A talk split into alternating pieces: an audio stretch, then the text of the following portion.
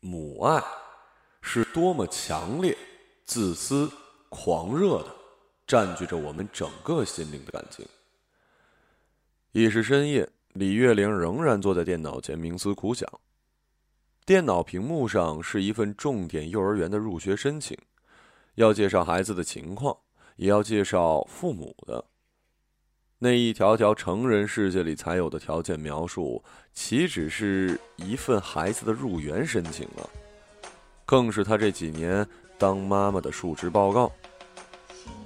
老公早已经没心没肺的睡熟了。规律的呼吸声让他平静又倦怠。一个普通人家，该怎么为孩子创造更好的明天呢？重点幼儿园就像一条起跑线，而他的孩子连站上去的机会都没有。他只有一次又一次的把他带过去，告诉他们：“我的女儿很优秀，她也想从这里起跑。”小小玲是那么的聪明，那么的可爱，但是她该如何让一个陌生人在寥寥几百字里就感同身受？如何让一个心仪的幼儿园向他的女儿张开双臂呢？他写了几行又删掉，他没有办法，实在没有办法用几行文字来全面的形容小小玲。他沮丧的关掉电脑，爬上床。好好再想想吧，还有时间呢。次日清晨的饭桌上，李月玲老话重提。我想了想，你还是找一下小周吧。哎呀，都说了，小周只是个普通职员，还是小学那块的，和幼儿园有什么关系啊？可是毕竟是教育系统的呀，说不定他认识幼儿园的人呢。人脉，人脉，就是这样一点一点搭过去的，不是六人法则吗？想找的人不管有多远，六个人里总能联系上。我先上班，回家再说。老公拿起公文包出门了。李月玲默默的在椅子上发了会儿呆，收起碗筷，趁着天气好，把衣服都晒了，给孩子做了午饭。等他午睡醒了，领着他去绘画班。小小玲爱画画，半年前他就报了一个绘画班。这绘画班和市面上乌七八糟的班不一样，还是有点资质的。加上谢宁认识人，给他打了折扣。半年下来，女儿的画也积攒了有厚厚的一沓。孩子的想象力时常让他惊叹。他的世界是如此的绚烂精彩，又童稚纯真。前些天，这绘画班联合教育机构下属的一个啥艺术培训基地办儿童绘画大赛，班上所有小朋友都参赛了，小小玲也不例外。这是女儿人生的第一次比赛，李月玲自然是严阵以待，加倍用心，最近也越发的勤快。老师给小小玲一张图片临摹，教她打了个轮廓，便让她自由发挥。李月玲不失时机的和老师聊了几句家常，又从包里拿出一支香奈儿的唇膏送给他，说前一阵子去香港玩带的。小小玲画的差不多时，老师坐过来给她改画。今天改的时间比往常长了一倍。改完后的画像，一个魔幻新奇的异世界。李月玲拿出手机拍了好几张发到朋友圈里。老师说，小小玲进入初赛是一点问题都没有的。复赛采用的是公开投票制，会把小朋友的画编号，然后发布在网页和微信上。得票最高的十个小朋友将进入决赛。让他留意最近的推送消息。决赛则是由艺术培训基地的老师和一些美术专家进行评选。晚上，老公准时下班，饭桌上，李月玲把早上的话题又接了起来。老公沉默的扒了口饭，咬肌有规律的咀嚼，半晌道：“我明天去约小周和方言，这个周末要么一起吃顿饭，探探口风，就当老同学聚会。这种事儿啊，上来就开口总归不好，先联络一下吧。谢谢小玲爸爸。李月玲放下筷子，用指尖欢快的拍手，脸上出现了大大的笑容。周三是绘画复赛竞票的头一天，早上十点一到，手机上跳出了微信推送，李月玲粘贴了早就准备好的话语，立刻传出。这是小小玲的第一次绘画大赛，请各位亲朋好友帮忙转发投票。小小玲的编号是零零九，拜托了，拜托了，谢谢大家。那一整天，他也没心情做别的事儿，时不时的刷看票数。开头凶猛，小小玲的票数蹭蹭往上涨，过了个把小时，便慢了下来。好在领先的多，到了下午，眼见其他小朋友的票数也上来，李月玲心下有些着急，又转了一遍，请各位帮帮忙，投零九号小小玲小朋友的画，多谢多谢。老公的微信却一点动静也没有，不由得心头火起，在微信上叨叨了两句。意思是孩子的事儿你从来不管，连发条微信这样的事儿也不肯做。老公这才动了动，直接复制了他的话，转了一条。他又在几个微信群组里定向发送了一轮，不少朋友称赞了几回，将投票转到朋友圈，票数继续攀升。李月玲这才略略的放了心。照这个趋势，复赛应该能通过，但。决赛才是关键。谢宁的工作是文化艺术产业这块，认识的人多，绘画班也是他介绍的，说不定能联系上主办方的负责人或者老师评委。李月玲打了一行：“亲爱的，你认不认识？”想了想，又删去。虽说是好友，寒暄一下还是要的。亲爱的，呃，你最近忙吗？他换了一行字，按了发送。忙倒还好，怎么啦？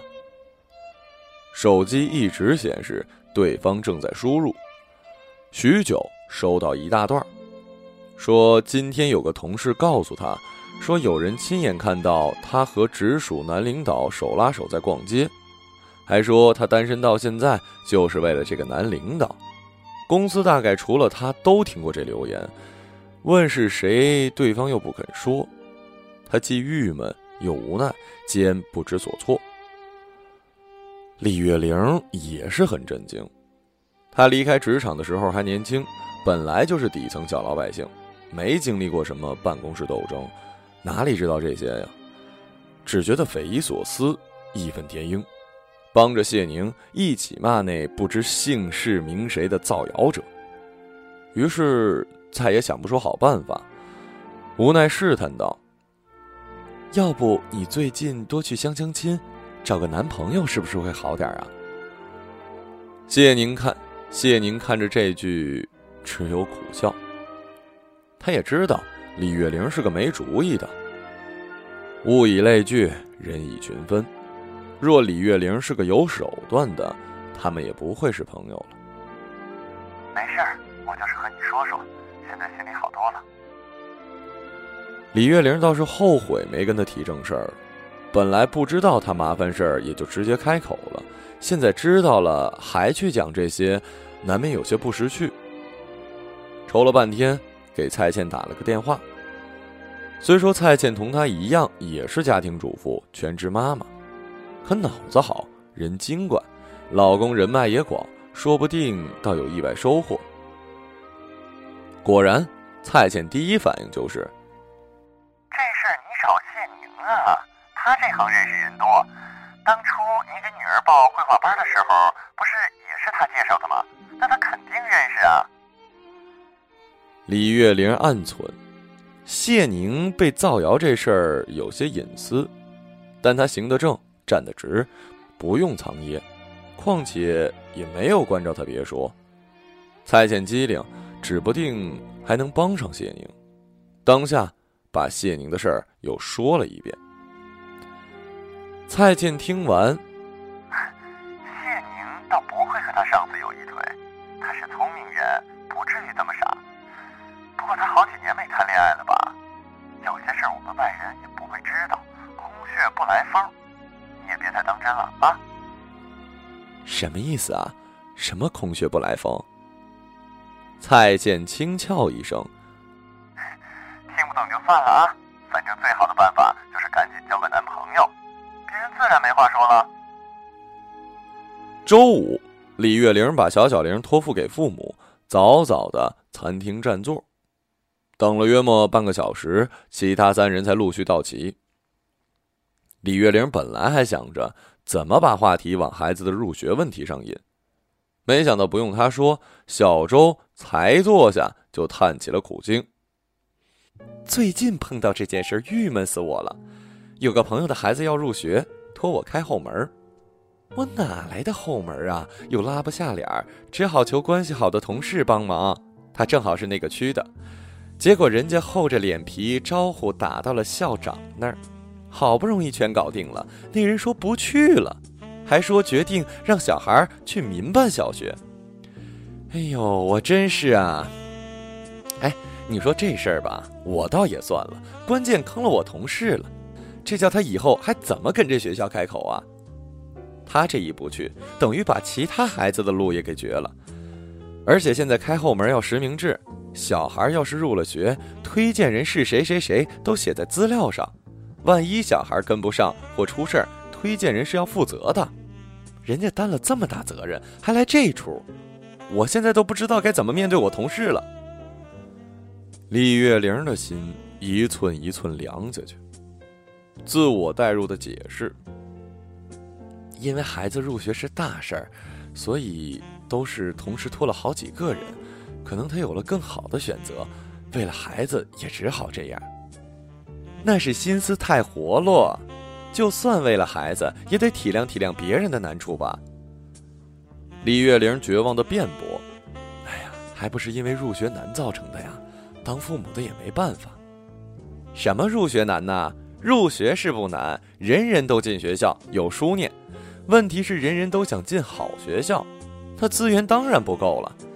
所以呀，就削尖脑袋往里钻。哼，反正以后这种事儿我是不做了。”吃力不讨好，还要担责任，都以为自家孩子全天底下最聪明，其实进了重点学校跟不上，对孩子反而是打击。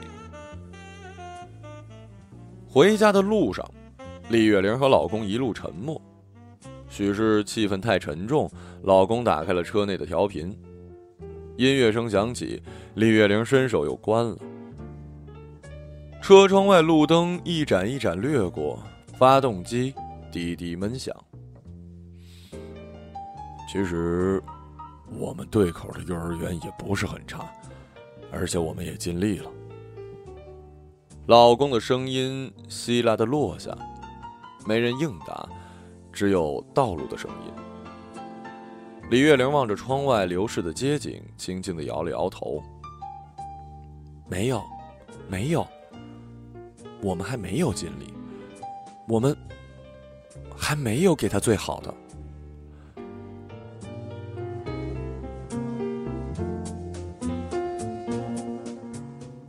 小小玲的画作毫无悬念的进入了决赛。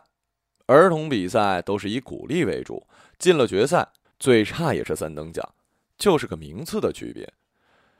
但是正因为如此，世人都知道三等奖和安慰奖没区别。唯有一等奖才能显示出真正的绘画实力。自从托人的事儿黄了之后，李月玲一心一意把精力放在了女儿的比赛上。谢宁被造谣的事儿已经过了一阵儿，本来心境也平复了，在微信上和他寒暄了几句，道出了来意。谢宁知道他最近在忙活女儿的绘画大赛，只以为差不多就行了，却没想到会拼到这种程度。这种巧立名目的非正式比赛，一年不知有多少。即便是拿了一等奖，也不代表什么。为了这样的事儿动用人脉资源，显然是既不值又没有必要。再则，连幼儿园级别的比赛都无法公正进行，与他素来的价值观实在是相差甚远。但话不能说的太诚实，他已经不止一次因为太诚实而得罪人了。时间久了，也学乖了一些，婉转道：“这些评委呢，我也不熟。我看小小玲画的这么好，不用打招呼也是一等奖啊。而且这种比赛没什么的。”对将来没影响，主要啊就是让小孩子经历经历，见识世面，名次不重要。李月玲听了这句，就知道指望不上了。以前她和谢宁是有多要好啊，同进同出。但如今她为人母，而谢宁未婚，完全不懂当妈的心。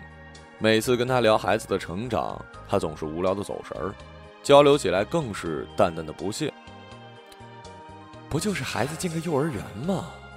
哎，你何苦把精力都搁在里头啊？至于吗？怎么中国人生个孩子宝贝的像仙胎，老外一生一大堆，人家怎么活呀？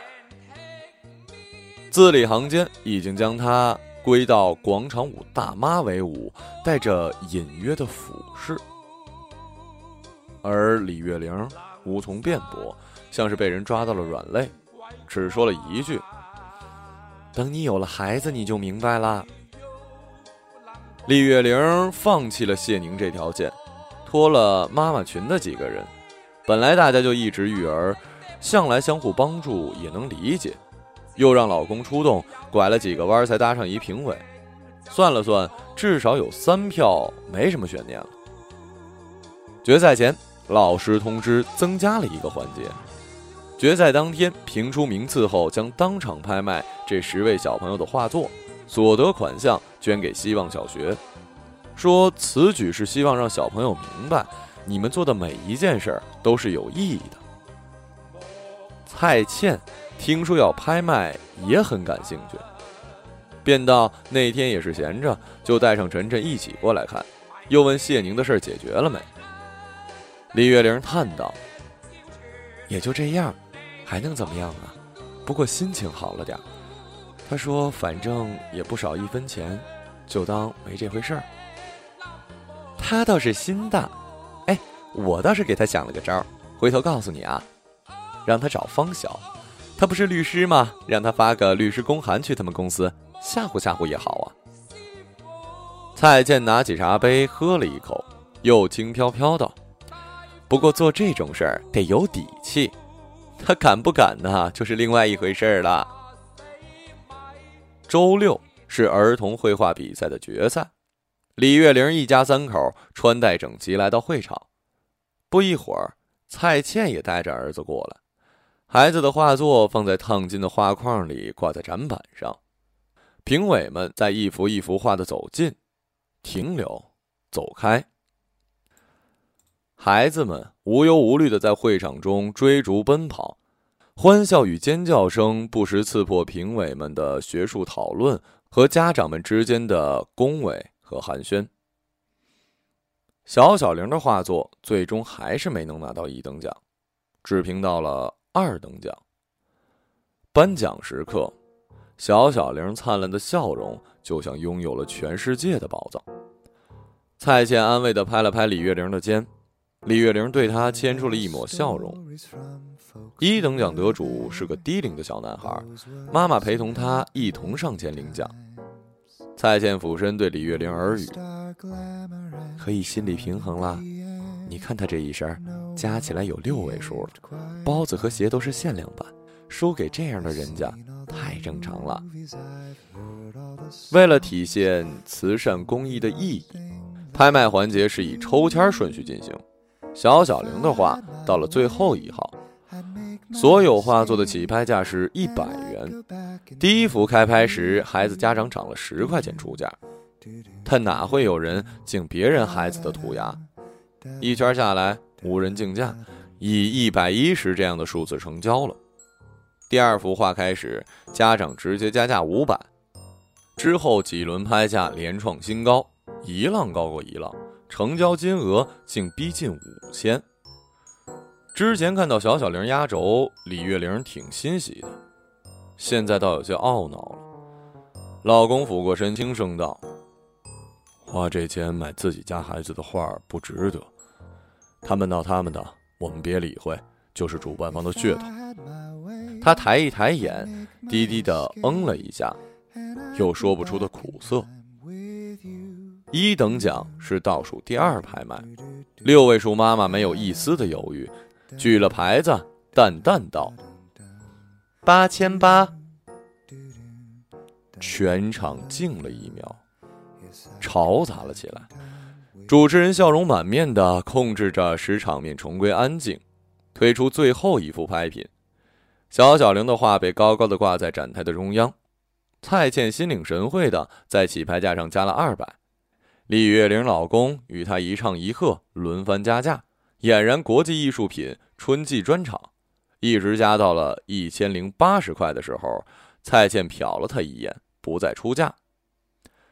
主持人在台前喊着：“还有人竞价吗？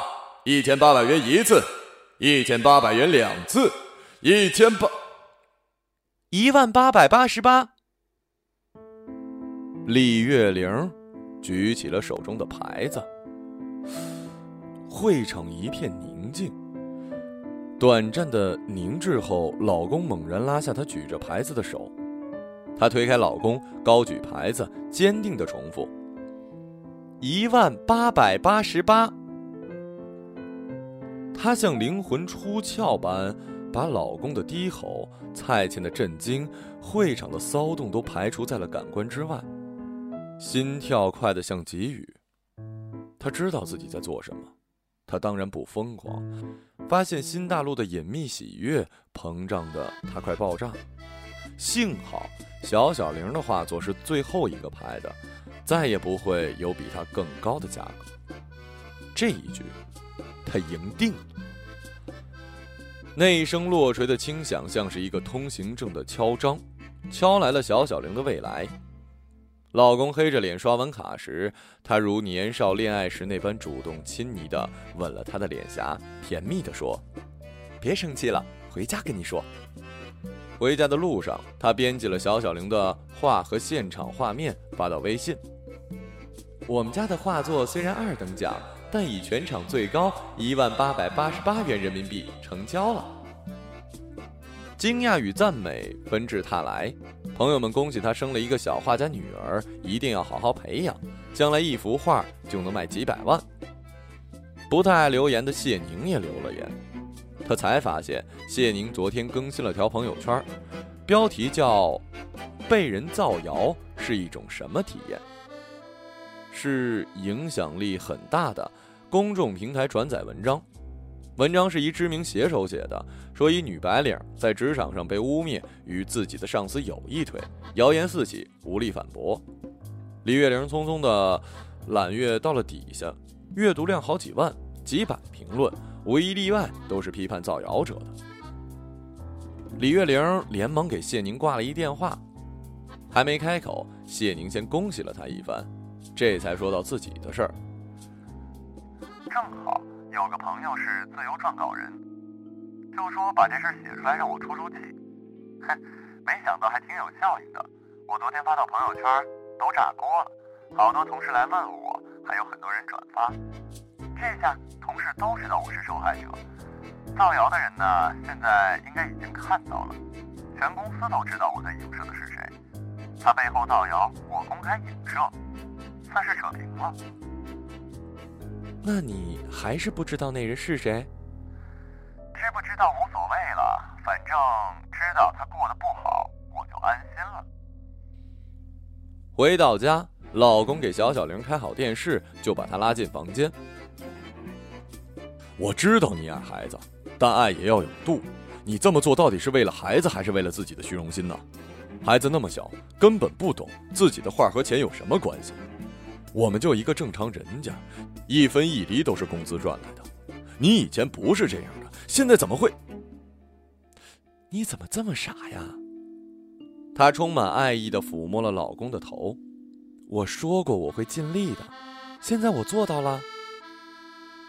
厉月玲走进书房打开电脑调出重点幼儿园的申请表在孩子的荣誉与成就一栏里一字一字的敲上。儿童绘画大赛二等奖。但画作以一万八百八十八的全场最高价成交被专家买走。